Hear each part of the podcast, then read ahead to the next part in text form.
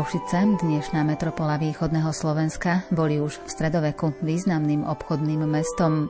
Mali výhodnú geografickú polohu, čo ich predurčovalo, aby sa stali hospodárskym, kultúrnym, spoločenským a náboženským strediskom východného Slovenska. Nachádzali sa okrem toho na dôležitej obchodnej ceste do Poľska, Sedmohradska a Rúska a o pôsobenie v Košiciach sa snažili aj jezuiti, a to už krátko po príchode prvých členov spoločnosti Ježišovej na územie Slovenska. Viac si o tomto pôsobisku jezuitov povieme v nasledujúcich minútach. Príjemné počúvanie vám želajú hudobná redaktorka Diana Rauchová, majster zvuku Marek Grimovci a moderátorka Andrea Čelková.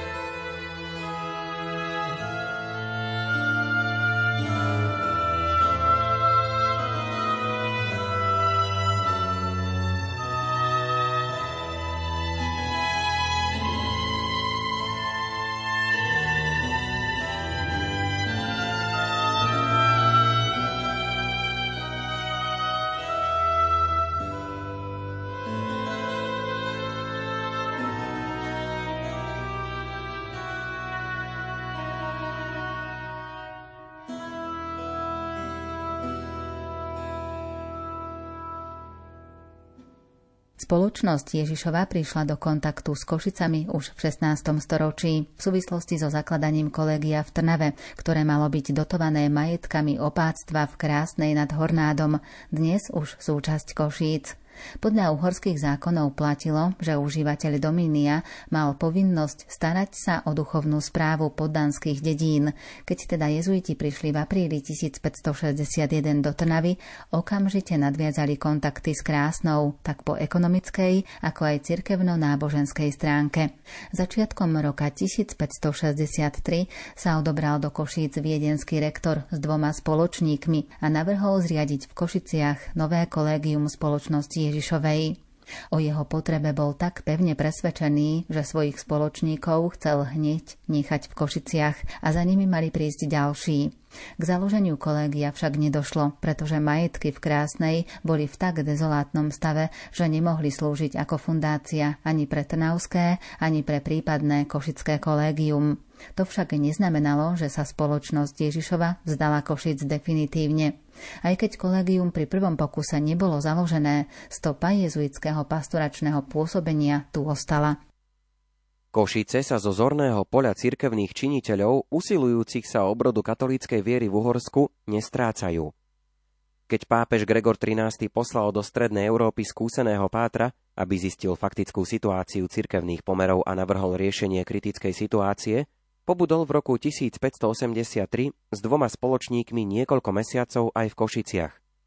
Keď sa oboznámil s významným postavením Košíc, odporúčal, aby si v Košiciach zriadil rezidenciu cisárov brat, lebo len tak sa dá zachrániť pre korunu táto časť Uhorska. Vypracoval plán na zriadenie seminára Univerzity pre Košice. O dôležitosti tejto veci presvedčil aj pápeža. Seminár má viesť spoločnosť Ježišova – Momentálne totiž nie vhodnejších a súcejších učiteľov a vychovávateľov kňazského dorastu. Vyslovila sa v tejto súvislosti v roku 1583 aj mienka, že Košice potrebujú kolégium spoločnosti Ježišovej ešte vo väčšej miere ako Trnava či Sedmohradsko.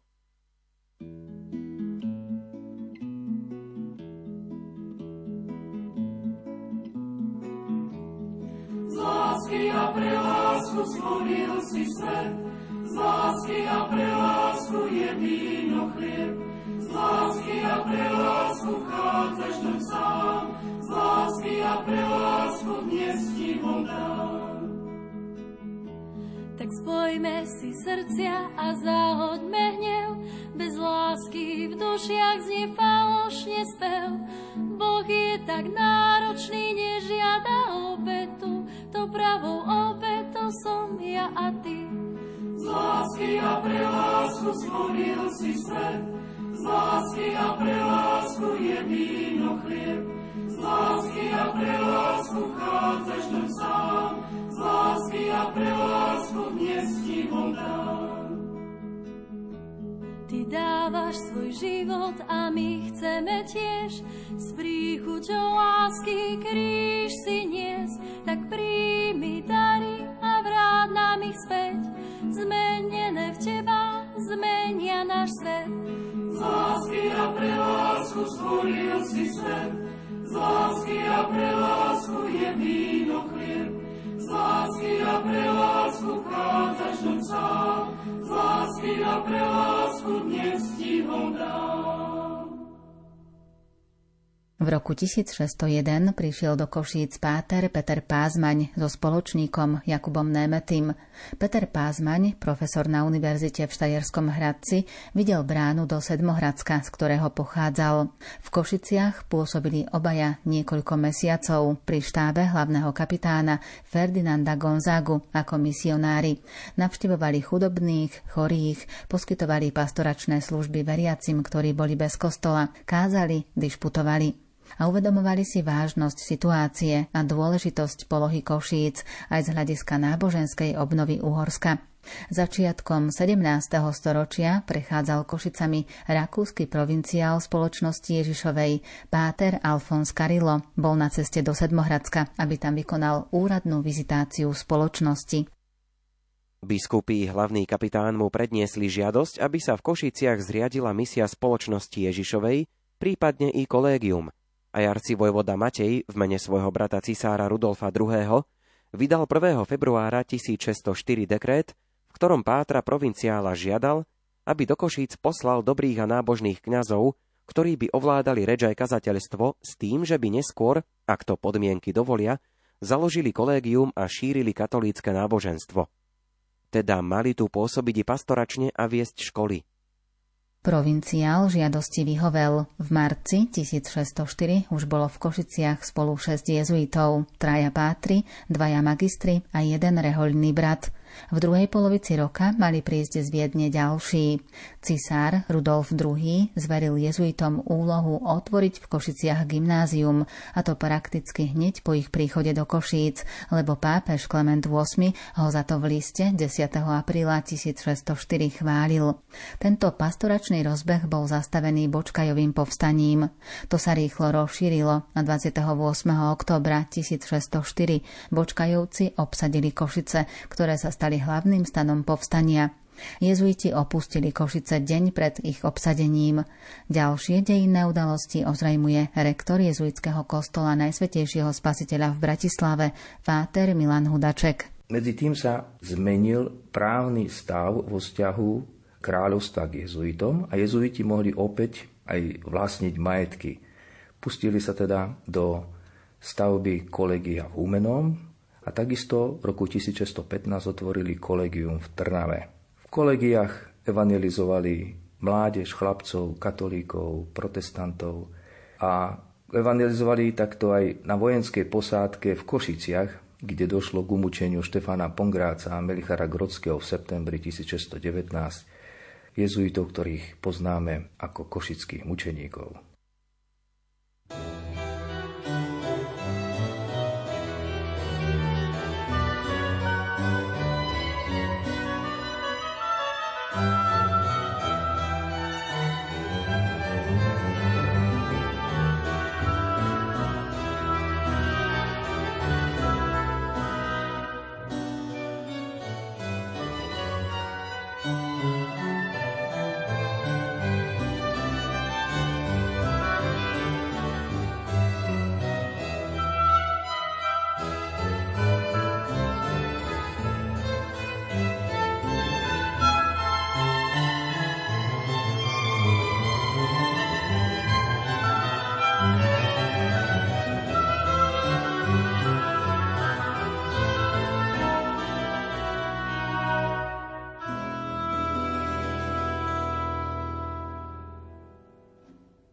Cirkev a v jej rámci aj spoločnosť Ježišova vynakladali od polovice 16. storočia na území Slovenska veľké úsilie na duchovnú obnovu tak cirkevného života, ako aj štruktúr, v ktorých sa tento život odvíjal. Výsledky však neboli primerané tomuto úsiliu. Aj jezuiti sa stretávali s nemalými ťažkosťami vo svojej práci. Nemohli ju rozvinúť naplno. Keď ide o Košice, ktoré boli považované za kľúč k strednej Európe, tri pokusy jezuitov usadiť sa v tomto meste boli neúspešné.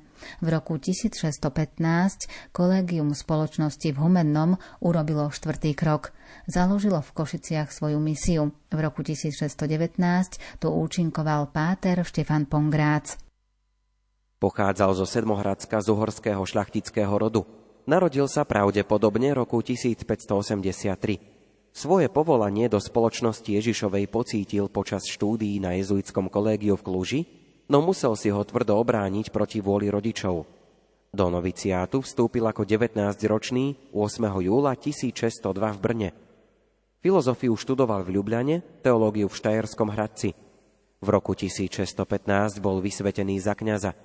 Po skončení štúdií ho predstavení poslali do Humenného, kde jezuiti roku 1615 otvorili kolégium, a Páter Pongrác tu mal uplatniť svoje vzdelanie a aj materinskú reč. No čo skoro ho predstavení poslali na žiadosť katolíckého košického kapitána Ondreja Dóciho ako misionára do Košíc. Páter Pongrát sa už od roku 1618 stretával s ostrihomským kanonikom Markom Kryžinom, ktorý bol správcom majetkov nedalekého opáctva v Krásnej nad Hornádom. Marko Kryžín sa narodil roku 1588 alebo 1589 v chorvátskom Kryževci. Stredoškolské štúdia skončil u jezuitov vo Viedni roku 1607. Filozofiu študoval na jezuitskej univerzite v Štajerskom Hradci, teológiu na nemecko-uhorskom kolégiu v Ríme. V septembri 1615 bol vysvetený za kňaza a krátko na to dosiahol titul doktora teológie. Po návrate do Uhorska sa roku 1616 hlásil u ostrihomského arcibiskupa Petra Pázmaňa v Trnave. Ten mu najprv zveril funkciu profesora a riaditeľa kapitulskej školy a ostrihomského kanonika. O dva roky neskôr sa stal správcom bývalého benediktínskeho opáctva v Krásnej, ktorého majetok patril Trnavskému semináru svätého Štefana. Pritom vykonával aj duchovné služby tak na majetku, ako aj v blízkych Košiciach, kde sa zoznámil s pátrom Pongrácom. Spolu s ním odišiel v júli 1619 do Humenného, kde sa zúčastnil na duchovných cvičeniach. Po návrate z Humenného sa dozvedel o politicko-vojenských zámeroch sedmohradského kniežaťa Gabriela Betlena a preto sa koncom augusta zdržiaval v Košiciach spolu s Pátrom Pongrácom a ďalším jezuitom Melicharom Grodským. Tento sa narodil roku 1584 v Slieskom Tešíne. Jeho predkovia pochádzali z Polska – Gymnázium študoval jezuitov vo Viedni. Tu dozrelo jeho reholné povolanie. Do jezuitského noviciátu vstúpil v Brne 23. mája 1603. Rok bol v ňom so Štefanom Pongrácom. Filozofiu a teológiu študoval v Prahe. Za kňaza bol vysvetený roku 1614. Účinkoval v Prahe, kým ju v dôsledku povstania českých stavov v roku 1618 musel opustiť. Roku 1619 je už v Humennom, kde zložil 16. júna slávnostné sľuby, pred ktorými si vykonal duchovné cvičenia. Predstavení ho potom poslali do Košíc, kde mal spolu s Pátrom Pongrácom pracovať ako misionár.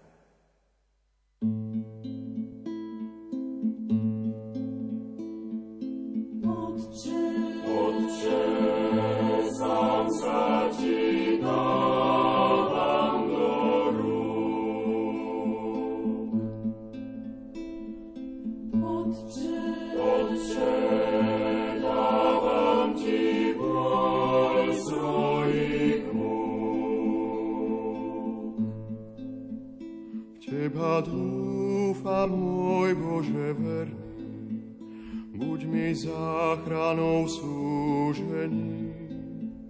Do Tvojich rúk dávam môjho ducha,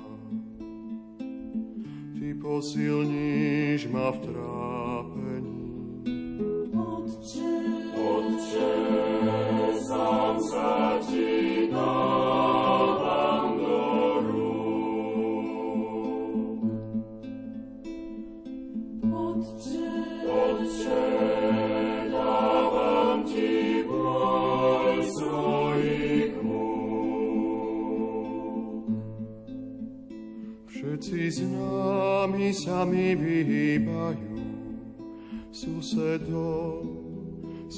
na posme.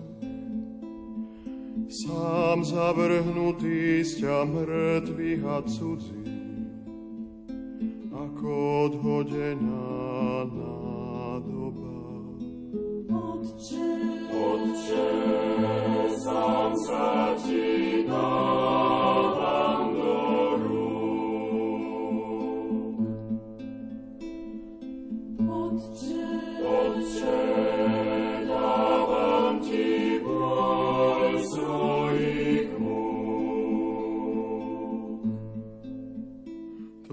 tvár nech žiari nad sluhou, ktorý vzýva ťa v súžení.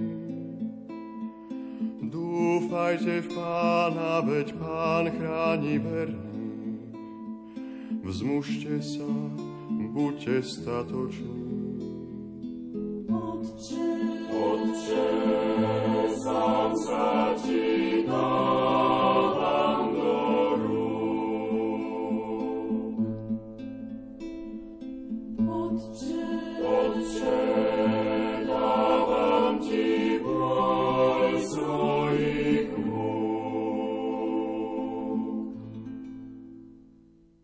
Povstanie českých stavov v roku 1618 proti Habsburgovcom znamenalo začiatok 30-ročnej vojny. Do veci sa v auguste 1619 zaangažoval aj Gabriel Betlen. Pri svojom pochode na Viedeň si zabezpečil zázemie, takže proti humenským drugetovcom poslal oddiel husárov pod vedením Juraja Rákociho, ktorý mal obsadiť Košice. Pri tejto expedícii mali katolíci dostať výstrahu a nekatolíci odvahu podporovať Betlena v jeho ašpiráciách na uhorskú korunu. Košice boli vydané povstalcom proti vôli kapitána. Juraj Rákoci uväznil kapitána i troch katolických kňazov Štefana Pongráca, Marka Kryžina a Melichara Grodského. Marko Krížne bol diecezný kňaz. Ostatní dvaja boli jezuiti a nedávno vyšla aj publikácia o ich životopise a dozvedeli sme sa zaujímavé veci. Často Melichara Grodského poznajú pod menom Grodiecky, ale podľa najnovších štúdií sa zistilo, že on vôbec nepochádzal z rodu Grodieckých a ten rod vôbec nemal medzi svojimi členmi človeka, ktorý by sa volal Melichar. A naopak zistilo sa, že pri vstupe do noviciatu napísal, že nepochádza z hradu Grodiec, ale že pochádza z Tešína. A tak ďalšími tými štúdiami sa zistilo, že jeho meno není Grodiecký, ale Grodský. A bol to človek, ktorý vstúpil do noviciatu v Brne, neskôr po formácii pôsobil v Prahe, pôsobil v Klocku a po vyhnaní jezuitov z Čiech odišiel do Uhorska a tam objavil v Štefanovi Pongrácovi priateľa blízkeho, ktorý vyučoval v Humenom na gymnáziu. Obaja, aj Pongrác, aj Grodský chodievali aj do Košíc, ktoré bolo vtedy protestantským mestom. Chodievali tam slúžiť katolickým vojakom, ktorí v košickej posádke žili. A tam ich pristihla aj tragická udalosť, keď mesto obsadil Juraj Rákoci a nechal oboch kňazov uväzniť a v septembri 1619 boli aj popravení, pretože odmietli konvertovať na protestantskú vieru a chceli zostať katolickými kňazmi.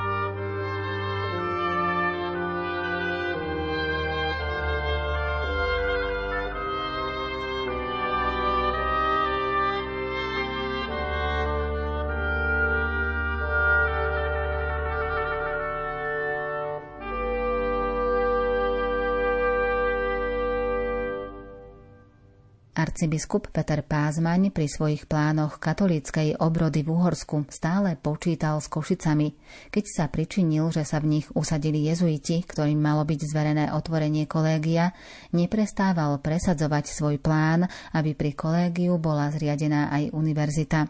Po otvorení Trnavskej univerzity sa na porade s Palatínom Mikulášom Esterházim, predsedom Kráľovskej komory Pavlom Pálfim, vešprímským biskupom Jurajom Lipajím a pátrom Williamom Lamormainom zo spoločnosti Ježišovej, cisárskym spovedníkom, dohodli, že založia medzi inými mestami aj v Košiciach jezuitské kolégium. Jezuiti založili ešte aj druhú univerzitu v Košiciach vo februári 1660.